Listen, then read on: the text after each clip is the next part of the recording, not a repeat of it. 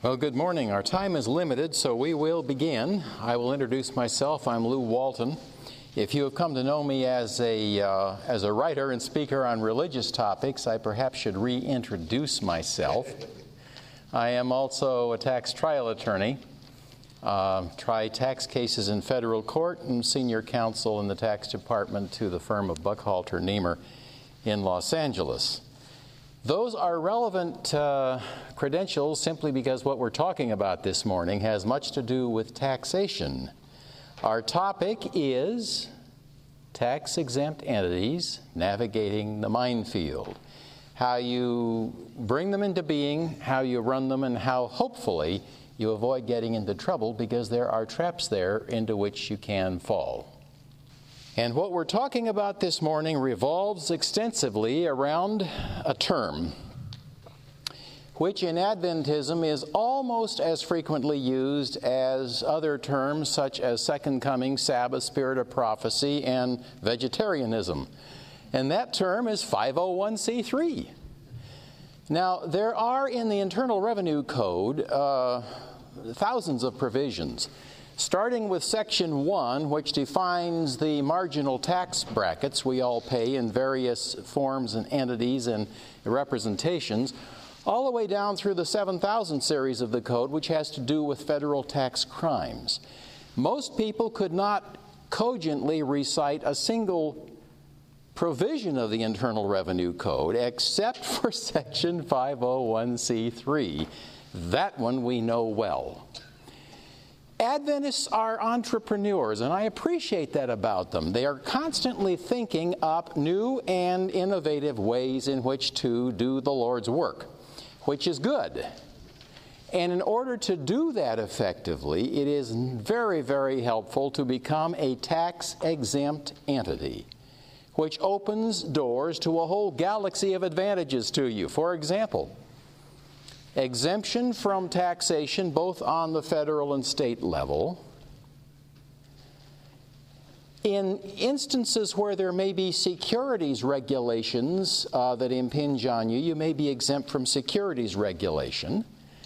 It opens the door for donors to your entity to uh, get tax deductions on Schedule A of their return under Section 170 of the Code. You may be eligible for donations for which the donor can deduct for estate and gift tax purposes. You may be eligible for reduced mailing uh, rates and in certain states for property tax exemption. So there's a whole galaxy of advantages that you enjoy as a tax exempt entity. So Adventists will come up with some new and better way to do the, the Lord's work. And the first thing they will say is, I'm going to get me a 501c3. And those are the magic terms that open the door for you. Well, what are you talking about? Why is it C3? Simply because Section 501 of the Internal Revenue Code, subparagraph C, has over 20 different kinds of entities that the law recognizes as being entitled to tax deduction, tax exemption, and deduction for donations, all the way from some collective bargaining entities through homeowners associations, and now we get down to sub, uh, sub part C of, of section 501, subparagraph 3, which allows exemption for charitable, religious, educational, scientific, literary, public safety, amateur sports, and societies for the prevention of cruelty to children and animals. That's the basket you're falling into. All of those things are deemed by Congress to be worthy of a tax exemption under Section 501c3. So, lots of advantages to it. And before I go on, I need to make it real clear. I do not represent any of you in this room, to my knowledge. I cannot represent you in the absence of a, relationship memorialized in writing, you know, as a, re, uh, a retention letter by my firm. So I want to be very, very clear. I am not intending this morning to give any of you specific legal advice. You need to get competent professional help where you are, okay?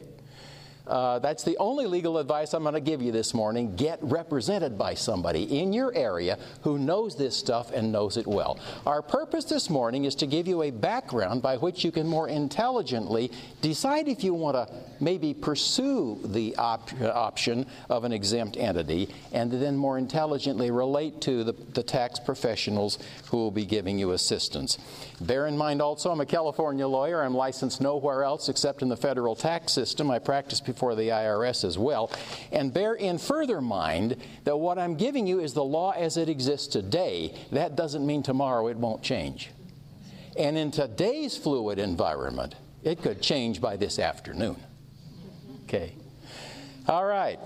There are lots of advantages to enjoying tax exempt status, there are disadvantages as well. And as you think about whether you want to go down that route, think not only of the advantages, but of the disadvantages, some of which can be encapsulated under the concept that when you go tax exempt, you are in a quasi partnership with whom? Uncle Sam. Because Uncle Sam will say you don't have to pay tax on your income, with some exceptions we'll get to your donors can deduct from their income tax the, the gifts they make to you, which means then that in a sense you are using government money, and with government participation can come what? As banks and auto manufacturers have learned, significant government intrusion. So think that through before you make the decision to go into tax exempt statuses. Uh, you may be prohibited from engaging in certain activities. Certain commercial activities may be deemed to be unrelated business income. Go too far down that road, you lose your tax exempt status, as did the publishers of Christianity Today, the Presbyterian Reformed Publishing House which was doing so much commercial work, the IRS finally said, You're acting like a commercial publisher, you're no longer tax exempt, and they won in court. So there are disadvantages. There are a lot of record keeping requirements that if you do not do them right, you can wind up in either a little bit of trouble or a whole lot of trouble, depending on just how badly you ignored them. There are reporting requirements. Every year, typically, you will have to file a return called Form 990, or if you're deemed to be a private foundation, Form 990 PF, or if you're engaging in enough business that the government says that's unrelated business income, that's not in furtherance of your exempt purposes, you got to file a 990T and report that and take it into income and pay income tax on it. So there are a lot of technicalities here. You may have to file with your state's attorney general, as some exempt entities have to do in California. You open your records to public review, and there are severe sanctions for misbehavior. Let me give you just a little hint of, of some of the technicalities you get into when you embark on a, tax exempt entity. For example, just as an example, how do you handle tax deductible gifts? Well, the donor under Section 170 of the Code can deduct those on his or her Schedule A as a, as a charitable deduction to you. And gifts by check to you, which will frequently come in real late in the year, are deemed to have been made when the donor signs the check and puts it in the mail. And oftentimes they'll do that late in the day on December 31. You then have to issue a receipt. Your receipt will be dated in the next year, but the donor will be seeking a deduction for the prior year. You get into timing issues like that. Gifts by check are ordinarily deemed made and deductible when the check is delivered or mailed to the uh, charitable organization, regardless of when you receive it. Same thing with a credit card uh, deduction and donation. How do you handle donations coming into you? Internal Revenue Code Section 501c3 and the Treasury regulations that interpret it require you require you to provide a contemporaneous written acknowledgement of receipt of the gift. Now, when the gift is made on December 31 and you provide your contemporaneous receipt on January 2 of the next year, already you begin to see that there are some timing problems and issues there. If somebody gives you over $250 in cash, you have to give a written receipt, and you should put on that receipt whether or not the donor received anything in response for it. Sometimes people will send out little gifts. You got to account for that. If you aren't doing that, if your donors are simply making donations to you, then you should put on there a notification that, uh, the, that no goods or services were received by the donor except for intangible religious benefits. Be sure the notation's on the receipt. If your donors don't get that receipt, there's a time bomb ticking. About a year later, when they come under audit, or two years, they're going to come back to you and say, Where's the receipt I was supposed to get? And why isn't that notation on there? And you're liable to have some very unhappy people out there. So, record keeping requirements are extremely important. Gifts under $250 don't require that. And if people aggregate gifts that ultimately add up to over 250, but no single gift is that large, you don't have to provide a receipt. If they give you a gift of prop, uh, property in excess of $5,000, they have to have it appraised by a qualified appraiser in order to enjoy a tax deduction. You are not and should not assume the responsibility of valuing that property. That is not your role. You're sticking your neck out to do it. Okay, just an example of some of the record keeping issues that you face when you go into partnership with Uncle Sam in a tax exempt entity. So, point number one of what we want to say this morning is you make the decision. Do I want to do this or don't I want to do it? And as I'll be pointing out in my presentation this afternoon, uh, back when uh, the leaders of the nine largest banks in America were summoned to the office of the Secretary of the Treasury, they were told, We will be handing you billions of dollars and we will be buying stock in your bank. Some of the bankers said, We don't want it. And Secretary of the Treasury said, That's tough. You're going to sign the document. And all nine of them did. Sometimes you don't have a choice as to whether to get involved with Uncle Sam. Here you do, and make that decision wisely. Is this the type, are the advantages here sufficient to overcome the disadvantages? That's a decision only you can make. Point number two How do you get one of these things started? How do you form a tax exempt entity?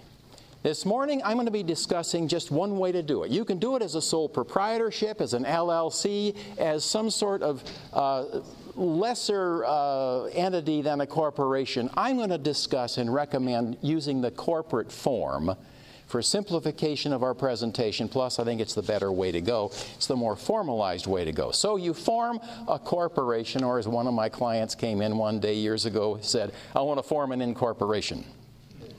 Well, what's the very first thing you do? Now, let me find out just how. Uh, I don't want to talk down to you. I don't want to say things you already know. What's the first thing you do when you form a corporation? What's the first decision you make? Huh? You got to decide what you're going to call it. Okay? You select a name.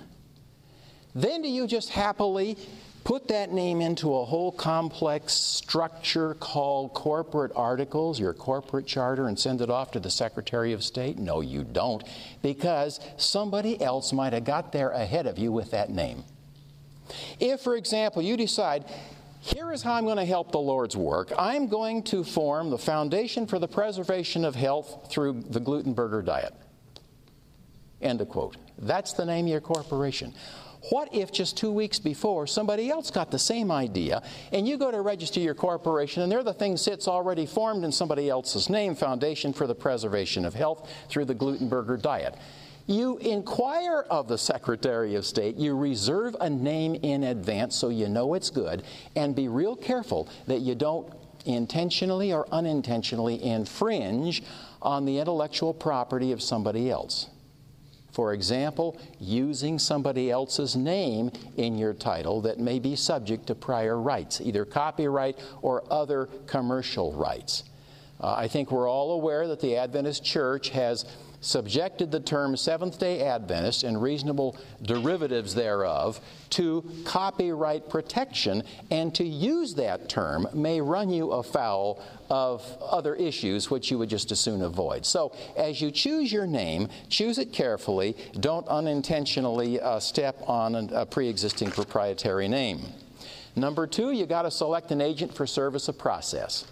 A corporation is not a living, breathing person. You can't find the thing. It just exists in the, in the records of your state's Secretary of State. So most states, if not all, require that when you form one, you designate a living person on whom anybody who wants to sue you can serve basically summons and complaint in a lawsuit. So you've got to designate a person as the designated agent for service of process. Number three, draft your articles of incorporation. And let me tell you how not to do it. Don't decide you're going to form a charitable organization, but you want to save a little bit of money in lawyer and accounting fees. So you say to yourself, wait a second. Didn't Archie several years ago form a tax exempt entity called the Foundation for the Preservation of Health through the Glutenberger Diet? Yeah, it comes to me that he did. Well, let's call Archie. Let's get a copy of his articles of incorporation, have him copy them, send them over to us, and we'll just scratch out what doesn't apply to us and put our name in. Don't do it. Do this thing right. Draft your articles, have them drafted competently by somebody who knows how to do it. Because if you mess this up, what's going to happen? A lot of people say, Well, I want to do something for the Lord. I want to do something very special. I want to form a tax exempt entity. And then they do things in such a slipshod way that the unintended result of all of their efforts is to bring discredit on the work of God rather than credit. If you wind up with a tangled mess that it takes several lawyers to untangle, you haven't brought credit on anybody, and the real risk here is you've taken donors' money and you've basically dissipated it in mismanagement. Now, we'll get to the, to the rights and liabilities of that in a few minutes. Get this thing done right. For the small amount that it costs you to get your articles drafted properly, do so. This is not a LegalZoom type of enterprise. It needs to be looked at specifically. The purposes for which you're forming this corporation will be highly specific to you, to your ideas of spreading, uh, of spreading the gospel, the ways in which you do that, the services you will be providing. All of these are highly specific. They don't lend themselves to cookie cutter reproduction. Now, here's something else you need to be aware of. In the old days, you could get what's called an advance ruling from the IRS. You would send your whole package in, you would apply for tax exempt status, they would issue an advance ruling, which is good typically back in those days for a year. Okay? At the end of which time, you have to take further affirmative steps to be sure that the IRS still considers you to be the entity that they gave you the advance ruling on. I can't tell you how many times I've looked in minute books. All I found were the articles, sometimes certified, sometimes not even certified by the Secretary of State. A copy of their Form 1023, maybe, if they can find it in their files. That's the application by which you seek tax exemption and a copy of the initial determination letter and advance ruling from the IRS saying that for the next 12 months we consider you to be tax exempt, and five years have gone by. There is not a single entry in there for board minutes. No annual reporting, no nothing. It is as if people think that when they, when they got that advance ruling, it was like Tetzel's indulgence. When the money dropped in the chest, your soul flew free. Well, it doesn't work that way. If you're going to do this, do it right. Get yourself a checklist, which we're going to be going through this morning, and follow it religiously. You gals in the audience wouldn't presume to put a dinner together without following the recipe carefully and getting it right. And if you don't, the result shows up an embarrassing reality on your dinner table. You don't want to take that chance, so you do it right. We need to do the same thing when we're going through the process of forming one of these tax exempt entities. So, draft your articles of incorporation, get competent help, and then what's the next thing you do? Please. You said previously you could get an advance ruling letter. Is that no longer? That's no longer the case. You do not get advance rulings anymore. We'll talk about that in a moment. The question was previously you could get an advance ruling. Is that no longer the case? And the IRS has promulgated a new Treasury regulation which leaves a room open for a lot of concern about during that period from when you file your application for exemption to when you get some kind of ruling from the service. Uh, what about the donations made to you? There's kind of a hiatus there. There's room for concern. I am inclined to think that, that you know, rationality will prevail, and people who, in all honesty and good faith, make donations to somebody who's properly uh, filed an application for exemption will probably have those honored on their tax return. But, but there's a little bit of uncertainty with respect to that. Okay. So you made the decision, you're going to incorporate, you draft your articles of incorporation, you do that correctly.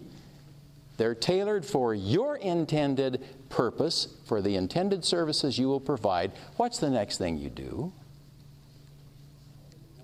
Pardon? File them. File them.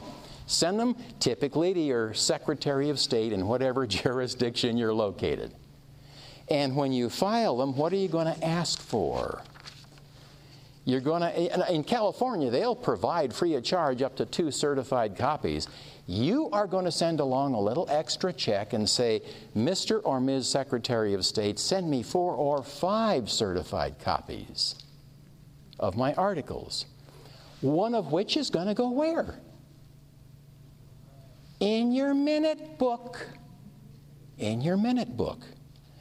Another one you'll probably need for your nonprofit mailing permit. Okay? Another one you'll probably need for any local licenses or permits. Another one you will probably need for any local tax exemption. In California, we have the Franchise Tax Board. You're going to want to be able to prove not only to the federal government but to your state that you're tax exempt. You're going to be wanting to do what? Open a bank account, and the bank will probably want to see certified articles. So you'll need several copies of that thing, and just do so up front. You can always go back and get them later, but that takes probably from two to four weeks, depending on how slowly uh, people work. In California, with uh, uh, you know, with uh, state officials working on IOUs for a while, it got a little slow getting things, particularly if, as Governor Schwarzenegger has done, the, the people to whom you're asking for these services are furloughed from one to four days a month. So do it up front. Send a little extra money, get your extra certified copies. You don't have to go back, do it later, and wait. All right, you've got your minute book. You have your certified articles of incorporation. What's the next thing you just might want? What's the next document you might want for your organization? a set of bylaws, because those are the governing blueprint for how you're going to do business. Get a professional to draft them. Once again, this ain't LegalZoom. You have a specific idea that you're going to use in the Lord's work. You have very specific applications of what you're, you're going to be uh, using the law to accomplish. Get your bylaws done properly. Put a copy in the minute book you will want to select a tax year and a method of accounting. Very important. Don't forget to do that. Now you say, method of accounting, tax year, we're tax exempt, aren't we? Sure. But every year you've got to file, even as a tax exempt organization, you have got to file a return called Form 990. That's if you're lucky. That's if the service determines you're a public charity as opposed to a private foundation. We'll get to that in a second. You wind up being a private foundation, you'll have to file a 990 PF. And if you fall into another gopher hole and you engage in business beyond the scope of your exempt purpose, and you develop unrelated business income, you got to file a Form 990T. Okay? So you will have to determine a fiscal year. You're going to have to uh, determine an accounting method. And all of that is up front. All of that's going to wind up where? In the minutes of the first meeting of your board of directors. You will also have to secure a what? Employer ID number, EIN. You've got to secure an employer ID number, even if your organization is very small and for the moment you don't intend to employ anybody. Why do you need an EIN? Because that becomes the number by which the IRS recognizes your organization. If you don't have a number in this in today's tax society, you don't exist. You can send your name into the IRS. The first thing they respond with is, What is your social security number? What's your taxpayer identification number? In the case of an entity, they want an employer ID number, and you apply for that on IRS Form SS4. Okay? Very easy to do online. You can do it online, you can do it over the telephone, but don't neglect to do it because if you neglect to do it and then you fill out your application for tax exemption, there's going to be one big, huge hole on the first page of Form 1023 that has to be filled in before you can file it. So you got to get your EIN. All right. What's another thing you might want to do? Early on, once, once you have uh, formed your tax exempt entity, you'll want to apply for tax exemption not only from the federal government, but if your local state has income tax, might you want also to be exempt from that. So you'll want to apply for state income tax exemption. Often states will, you know, honor a federal determination. You file with them a copy of your determination letter by the federal government. Other housekeeping details to do business. You may want to have an office. A local uh, municipality may require you to have a local license or permit to do that. File for that. And some states, as in California, say that if you are deemed to be a public benefit corporation, which is what you're hoping to be, you also have to file with the state attorney general so he or she is aware you're out there and standing now as an exempt, tax exempt entity in the status of kind of a trustee of funds for somebody out there in the public for whom you are the benefactor. Okay? Public benefit is what you want to try to convince the IRS you are. If you fail there, they will deem that you are a private foundation and you run afoul of a whole lot of issues like a 2% annual excise tax you've got to pay, and a lot of returns you've got to file, and a lot of very, very specific uh, regulations that you otherwise wouldn't have to encounter if you're deemed to be public benefit. So, let's summarize up till now. Questions, sir? Say public benefit, does that mean let me. Uh, your, your question is basically: Does public benefit mean uh, public benefit with the United, within the United States? And the answer is yes.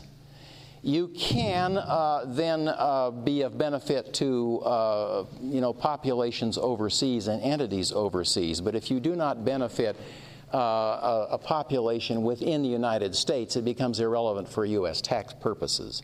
Uh, some, uh, some public benefit corporations become conduits, you know, for sending uh, funds overseas, but you do have to have a, an on-site domestic constituency. Okay. So the point I'm making here is, is there just a little bit of detail here? Now, I've hit this very fast and very light.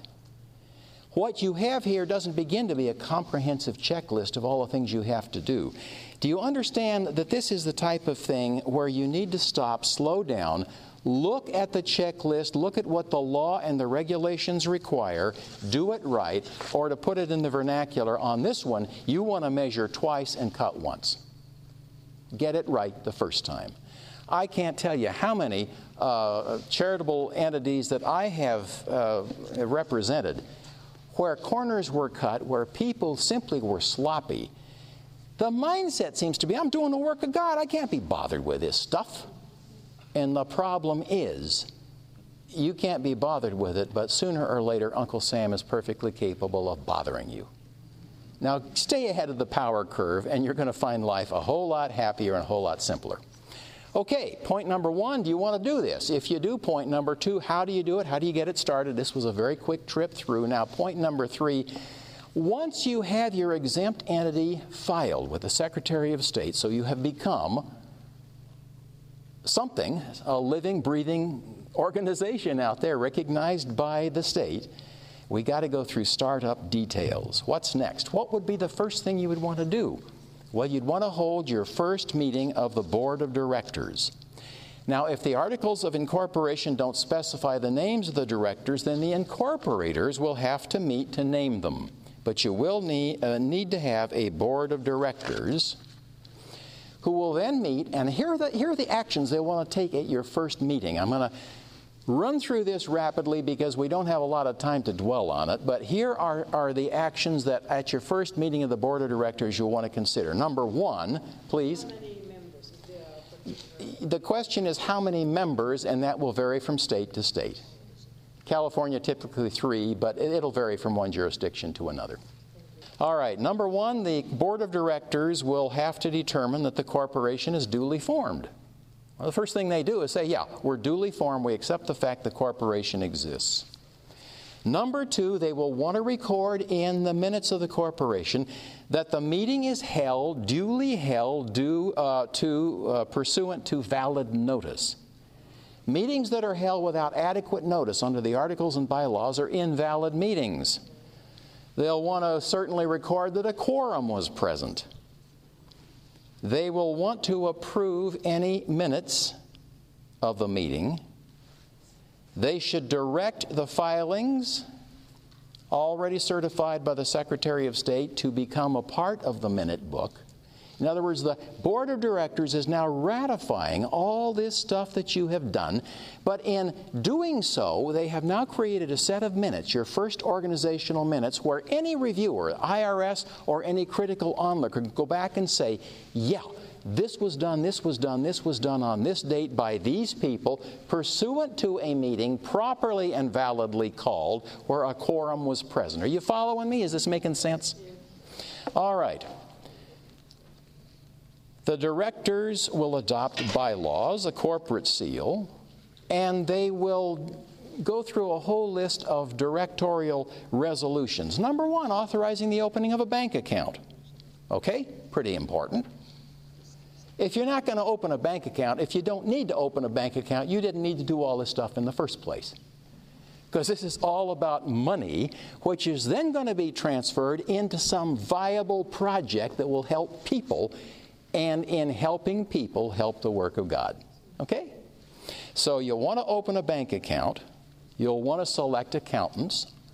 We work really closely with the public accounting community. My son is not only a tax attorney, but is a CPA, and I, eh, we, we just work hand in glove with the public accounting community.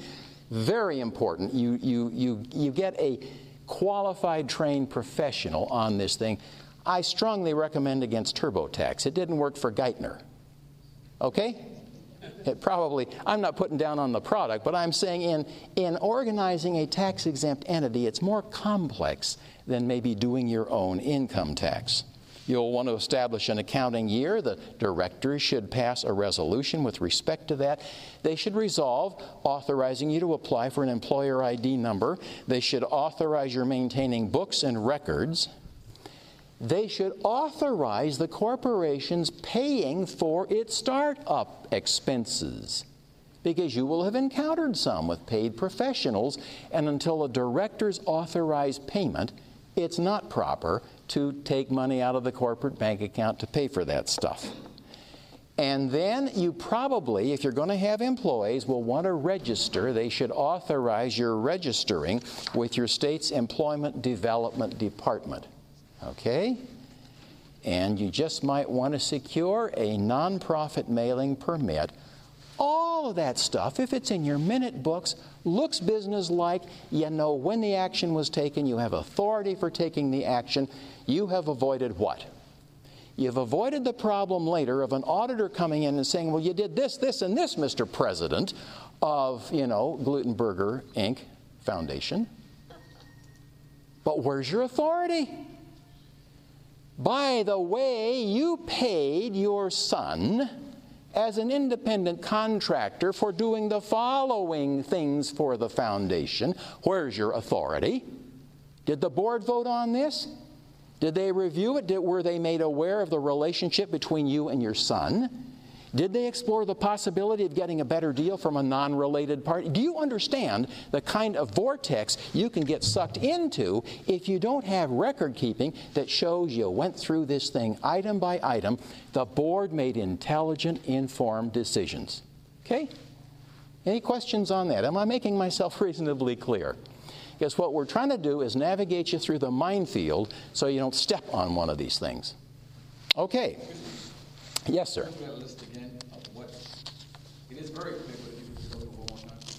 Yeah, some of the things that the directors should memorialize. And I recognize I'm talking fast because I'm also looking at my clock. Nothing makes me more nervous than to be trying a case in court. And as I'm trying the case, the judge is writing down and looking up at the clock. Okay? Because I know and she knows that the case was, you know, to have ended by a certain time. And so I am kind of hurrying in, in order to make the time. But let's go over that real quickly here. Resolutions the director should adopt authorizing, actually ratifying the filing of the articles with the Secretary of State. Okay? Bylaws, they should adopt those. Bank accounts, authorize the opening of those. Select your paid professionals, accountants, and legal counsel. Establish an accounting year, which typically probably will be a calendar year, but it may be different. Secure your employer ID number. Authorize startup expenses. You will have hopefully hired some competent professional to help put this together for you. He or she deserves to be paid. That, however, should be authorized by the board of directors, as should every other major issue.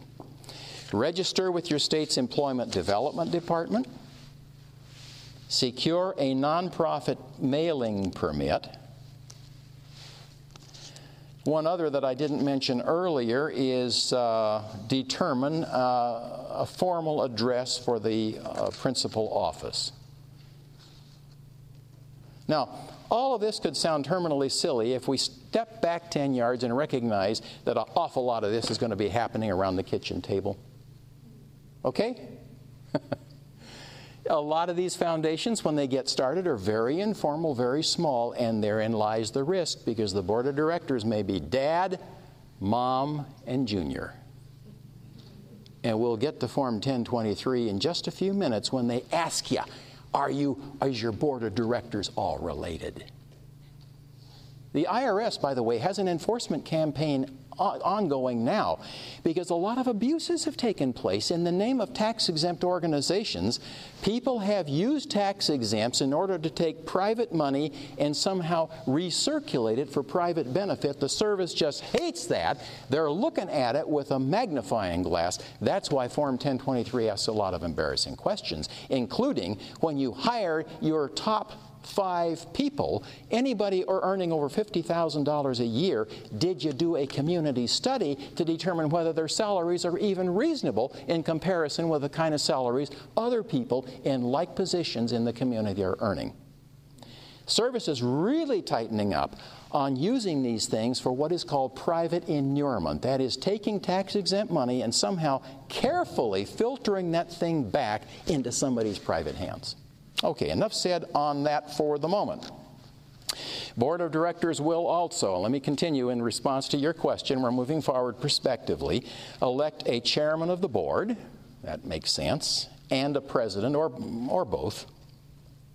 You know, it's and or. Uh, a secretary and a chief financial officer. And finally, they will authorize the doing of what?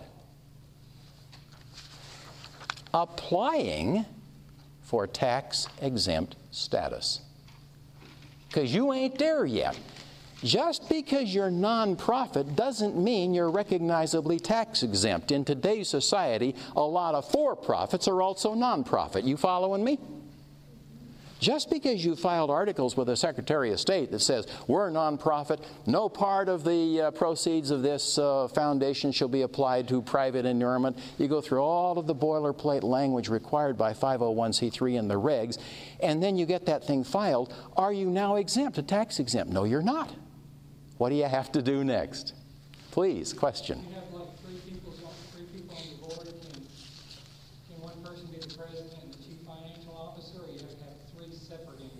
You don't have to have three separate, but president and secretary typically have to be two different people.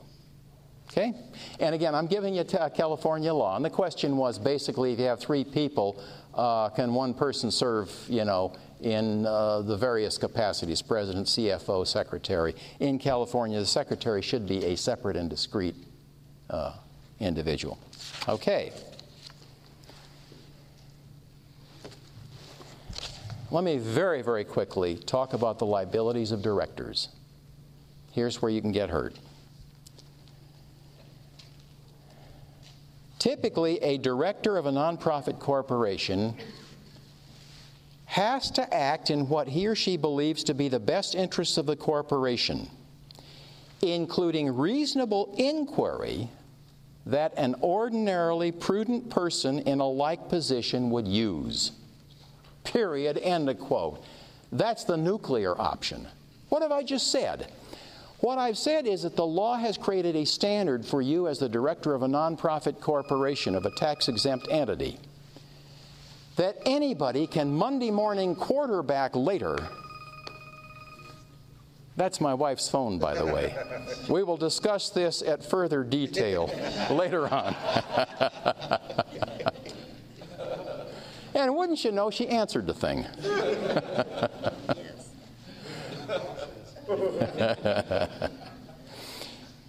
All right. The reasonable prudent person standard is nothing more than the court with the luxury of, of looking backward at everything you did the court can say, well, under those circumstances, we would have done the following. When under the gun, you might not have met that standard. There's the risk you run. The reasonable prudent standard is one that you're required to operate under as a, uh, as a director of a nonprofit. Those are fateful words because they allow an awful lot of second guessing of what's going on there. I one time sat on the board of a very, very large nonprofit corporation where management was stealing from it. I could see it, I could smell it. You lift the lid, the thing stank. I could not get the board to take action on that thing. I tried everything I could until the IRS came along and said, We found out about it, and your tax exemption is now at issue. And I fought like a tiger to keep that entity from losing its exemption. The guy that was stealing went to federal prison. And after that, he went to state prison. Now, do you suppose under those circumstances there can be officer and director liability? You bet your life. Uh, we saved that one, but you can't always save them. Okay, so you've got to be very, very careful as an officer and director that you act in good faith and you do the things that are necessary. And, and, and as you make your decisions, as you memorialize this stuff in the minute book, think to yourself if I were looking at this thing from the outside, from the luxury of the future, and anything goes wrong here, have my actions been reasonable, prudent? Have I reasonably inquired? If I were sitting in judgment on myself as a, as a separate and apart individual, how would I judge my behavior? Okay? That suggests you just might want to have insurance. So, another action that the board might take would be to authorize, at the very least, commercial general liability insurance. You probably would also want to have coverages for the employees. If you're going to have employees, you'll want to have workers' comp coverage. Most states will require that. You might seriously want to consider getting directors and officers' liability coverage that would cover you for claims we've just talked about in the moments preceding here. And you might also want to have professional liability insurance if, for example, you're a clinic and you're doing any kind of hands on procedure. You're doing massage, you're doing uh, diabetic testing. So there's a finger prick. Be sure that you have licensed people doing this kind of thing And it would be very, very wise for you to have professional liability insurance in case one of the individuals, whom under the corporate charter you exist to benefit, doesn't later come back and say, I was feeling great till I went in there and that gal put her hands on me and I've been walking crooked ever since. Okay? Professional liability insurance. A good idea for the board to adopt that. Be aware that there is a, a federal law called the Volunteer Protection Act of 1997. You'll find it in 42 U.S. Code 14501 and following where there is limited federal protection for volunteers who are providing services to a nonprofit entity and it, it's kind of limited to the following circumstances. If the volunteer was acting within the scope of his or her responsibilities, they're very easy to, to, later go back and say, well, you stepped outside the scope of your responsibilities. But if you're acting within the scope of your responsibilities, the Volunteer Protection Act helps. If the volunteer held any requisite license or certification, as for example, a phlebotomist, when you're doing diabetic testing, you need to have a licensed individual there doing those finger sticks. That will help to protect you under the Volunteer Protection Act of 97 uh, you've got to be really sure the act, the damage uh, to the corporation or public did not result from willful or criminal misconduct, gross negligent, reckless misconduct, or conscious flagrant indifference to the rights and safety of the individual involved. That's what the code section says. And if I'm a plaintiff's lawyer, that's the first thing I'm going to uh, uh, uh, allege in my lawsuit that you didn't do. It's easy. All you need is a couple hundred dollars for a filing fee. You can file these lawsuits easy, and one of the early allegations in the lawsuit would be on or about a certain date. The plaintiff was injured by so and so corporation and their employees who operated with willful, gross negligent misconduct and a conscious flagrant indifference to the rights and safety of the plaintiff. Now you're defending a lawsuit where you may be, you know, at least pled out of the umbrella of protection of the Volunteer Protection Act of 1997. So all I'm saying is it's there, it's designed to kind of make it safer to be a volunteer, but it has holes in it. And it doesn't cover the operation of a motor vehicle, so if you're a volunteer for a, a tax exempt and you have a traffic accident, uh, you're, you're not protected. Okay, let's move on very quickly looking at the time. Record keeping and reporting requirements. We've talked about the importance of having good records. Keep, especially keep your financial records real clear. Terribly important that you do that. If you're ever audited, if your tax exempt is audited, you're going to want to have financial records that are clear, that don't require a lot of embarrassing explanation. Yes, sir. Uh, receipts for uh, donations be done by email now? Receipts for donations uh, are, are sometimes done by email. They can be printed out on the other end uh, easily enough, and the timing is, is now conveniently subject to verification because of your email record. So, yes, I, I see no problem in issuing receipts by email. We're moving to that now. Uh, we're moving rapidly into an era in which people can effectively wind up signing documents without meaning to.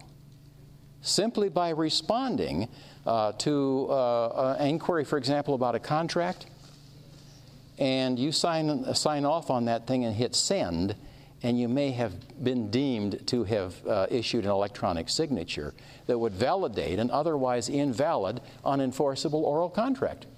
Be really careful. That's a whole uh, different uh, arena we're talking about. But yeah, we're moving into an era in which you can easily make that mistake. All right.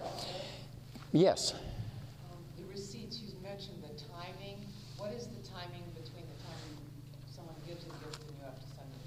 Reasonable time. The question is, how soon do you have to send a receipt after somebody uh, sends you a gift? And if it's over $250, uh, you, you have to do so within a reasonable time. Commercially reasonable time would probably deem that to be within two weeks. I wouldn't make it more than a month. And uh, you have some very upset donors if you exceed that period of time. Yes. All right, let's talk about now applying for exemption. We're going to have to really scoot through this. But point number four number one, we've made the decision whether to go or not go with the tax exempt. We decided we're going to apply. Number two, we formed the thing. Number three, what we've just been talking about is your startup. Uh, evolution, the things you got to do. Now, let's talk about applying for an exemption. Nonprofit status does not automatically ensure an exemption. You have to affirmatively apply for it, and here is how you do it. There is Form 1023. All 26 pages of it, plus a checklist. I'm going to run through a little bit of this because I want to emphasize on you how seriously the service takes this stuff and how concerned they are that tax exempt entities might be misused for personal benefit. Form 1023 ought to be done by a qualified tax professional. You will have to list the primary con, uh, uh, contact person, officer, director, or trustee, who will be signing this thing under penalty of perjury. You are making representations to the government under penalty of perjury, you better get it right. Bear in mind that's where Martha Stewart went bad. If she'd come out and said, Sure, I did it, and I recommend everybody else do it, she might not have gone to federal prison. But when she tried to play it cute with respect to truth or lack thereof, with respect to the federal government, uh, you get into real trouble. You've got to list your website. They assume you will have some. It isn't an optional uh, requirement. Your email address is optional, your website is not. You are assumed to have a website, you have to list it there. You have to give a narrative of your activities. You have to tell the government here's what we propose to do, here is the population group we propose to benefit. Here are the people we're gathering together and their expertise that can deliver the goods in a way that justifies a tax exemption. They don't even give you room to write it here in part four. They just tell you what to write. They assume you will attach a lengthy narrative of what it is exactly you propose to do. And then part five gets really charming compensation and other financial arrangements with your officers, directors, trustees, employees, and independent contractors. Listen to question 1A. List the names, titles, and mailing addresses of all of your officers, directors, and trustees. For each person, list their total annual compensation. What's the IRS worrying about here? Let me diagram it for you if I can find an eraser.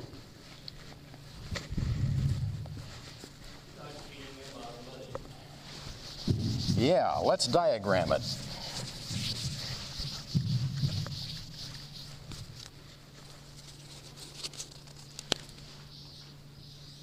Here is the donor as the IRS conceives him to be. Okay, the proverbial fat cat. He gives money to the exempt organization which is nominally designed to benefit a population group.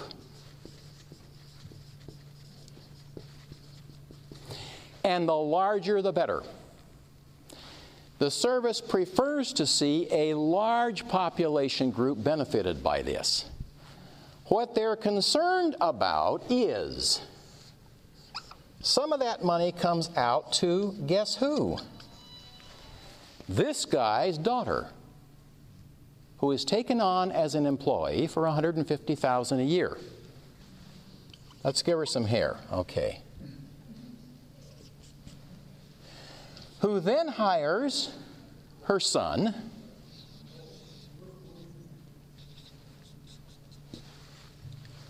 for $80,000 a year.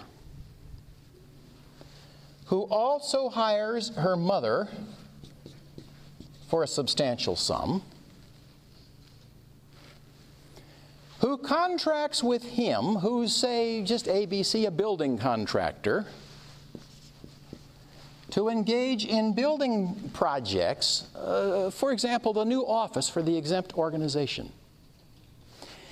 This is what the service is concerned about money flowing from a private party to a nominally exempt entity and then trickling back through various means either to the donor or to unintended improper beneficiaries. Now, with that little drawing in mind, let's go through some of the questions. They got four whole pages of this stuff in Form 1023. First one is listing the names of the officers, directors, and trustees. Item B in Part 5 list the names, titles, and mailing addresses of each of your five highest compensated employees receiving more than $50,000 per year. And 50,000 ain't that much anymore. Item C list the names, business, and mailing addresses of your five highest compensated independent contractors who will receive more than 50,000 a year. Now listen to the follow-up questions. Are any of your officers, directors, or trustees related to each other through family or business relationships? That's what we're drawing here. If yes, Identify the individuals and the relationships. Question B Do you have a business relationship with any of your officers, directors, or trustees other than through their position as an officer, director, or trustee? In other words, does this guy have a partner? Let me draw it for you. And we'll do it in another color here. This guy's got a partner also conceived uh, by the IRS as being a fat cat, okay, who is in some way going to benefit from the exempt entity. See, this is A and B partnership. And the partner here now benefits. He's not a family member, so he doesn't have to be disclosed as a relative. But the question's entitled to poke into that area of potential abuse. You got a business relationship with any of these people. Are any of your officers, directors, or trustees related to your highest compensated employees? You see, one by one, doors slamming shut here through which we could play little games and used to play games with the IRS. And this thing is the subject of a national enforcement campaign. They're looking for this kind of thing. Yes, sir. Uh, under what circumstances do what?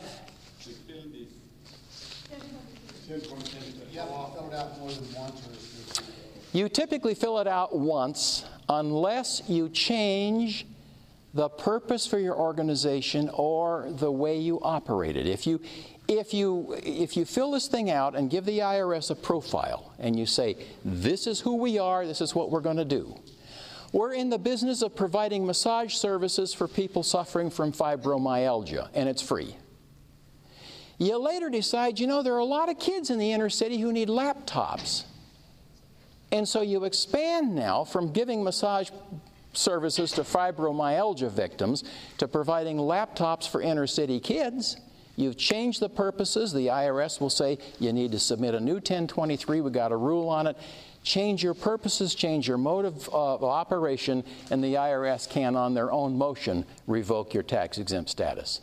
Not that what you're doing uh, in, in the new activity is bad, it's just different. And they don't like to be surprised. The IRS is very surprise adverse. Yes, sir.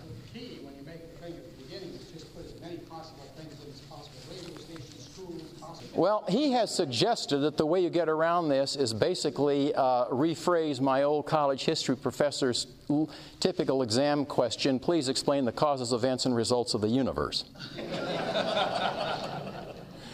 Sounds real good until you get down to your narrative in which you're going to say how you do each of these things, and the reviewer who reviews this thing at IRS Covington, Kentucky, is going to say, okay, that is either a protester or he's playing games with us. And back it comes.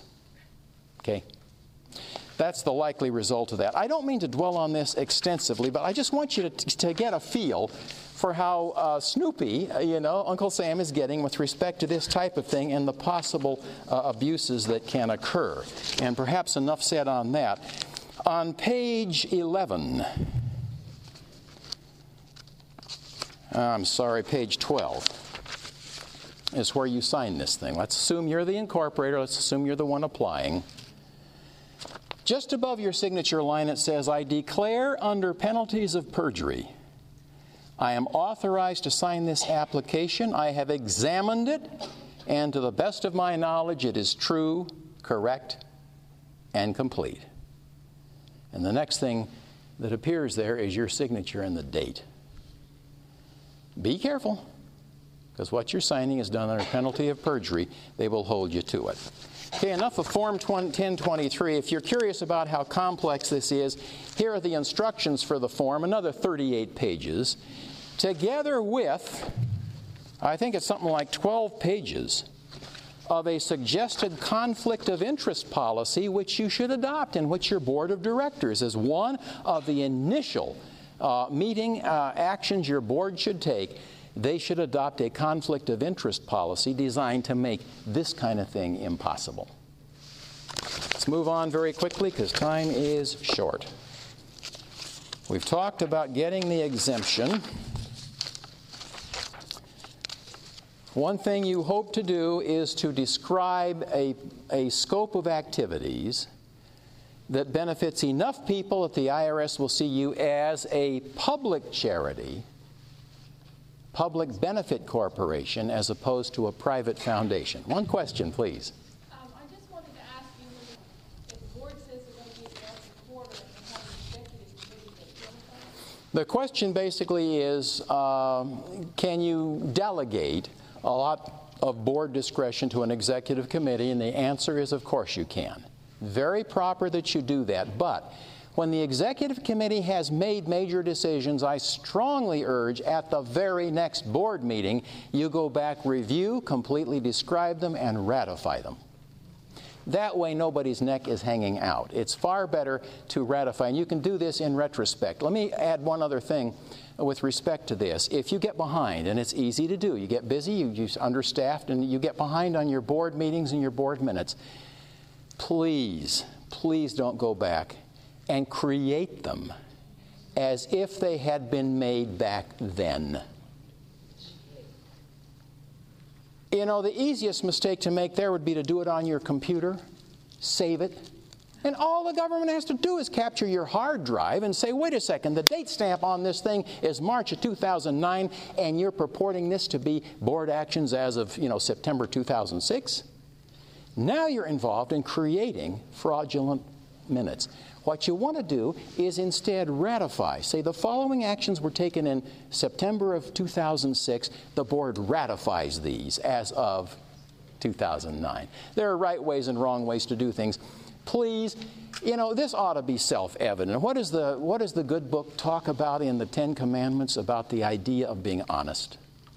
And everything we do, as was the case with Daniel, should be transparent as sunlight he rose to the top of two world empires, antagonistic empires. He rose to the top of both, partly because he was so transparently honest. If he had to face death, he would gladly do it, but he wasn't giving up his principles.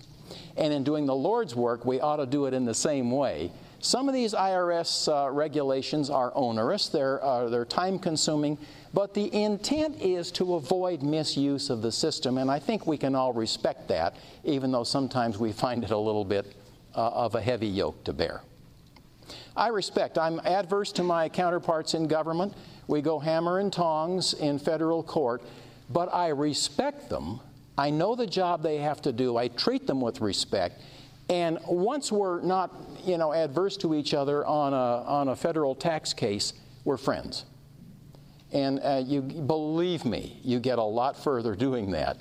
When you call the IRS up, and and the word gets out in the service center, you're talking to Walton, you're talking, you know, whatever, whatever he says, you can take it to the bank. It's true. He's not going to play games with you. It's extremely important to have that relationship. You can get a whole lot more for your clients when you do that than if you come across basically being dishonest. So, I, just basic honesty is all I'm urging.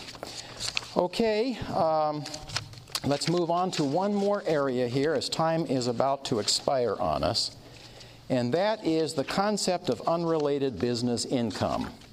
It is very easy, if you're engaging in any sort of commercial activity, to maybe step outside the bounds of what the IRS says is really related to your exempt purpose. For, let me give you a, very simple example. Let's assume you're a museum.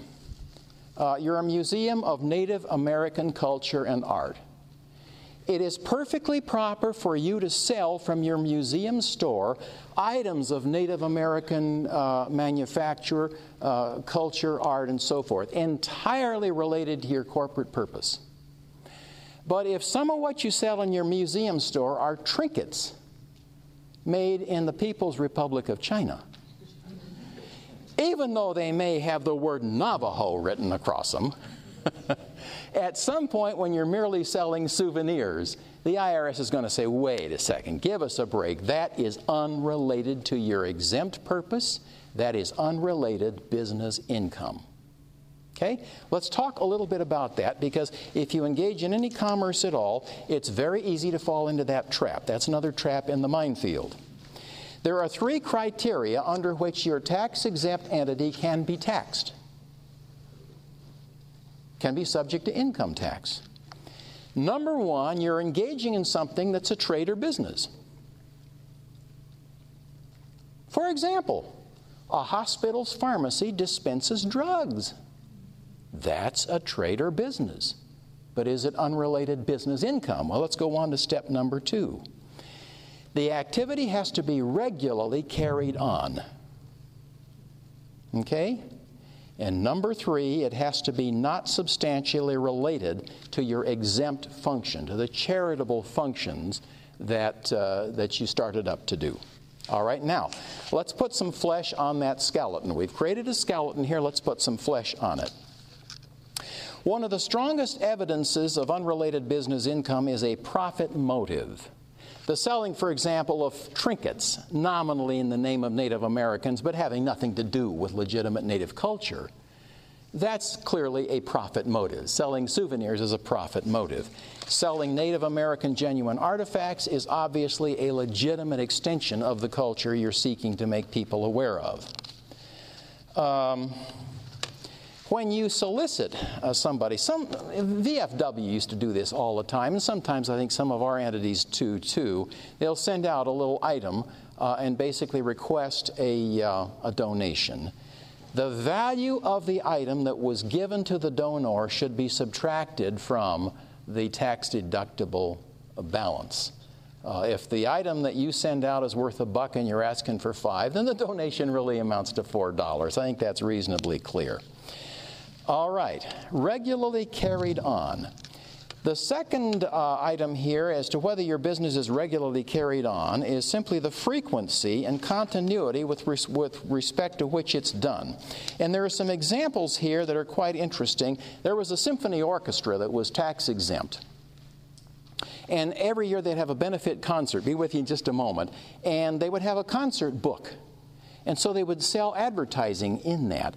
But their uh, efforts to sell this advertising went on all year long, even though the concert only happened once a year. And the IRS said,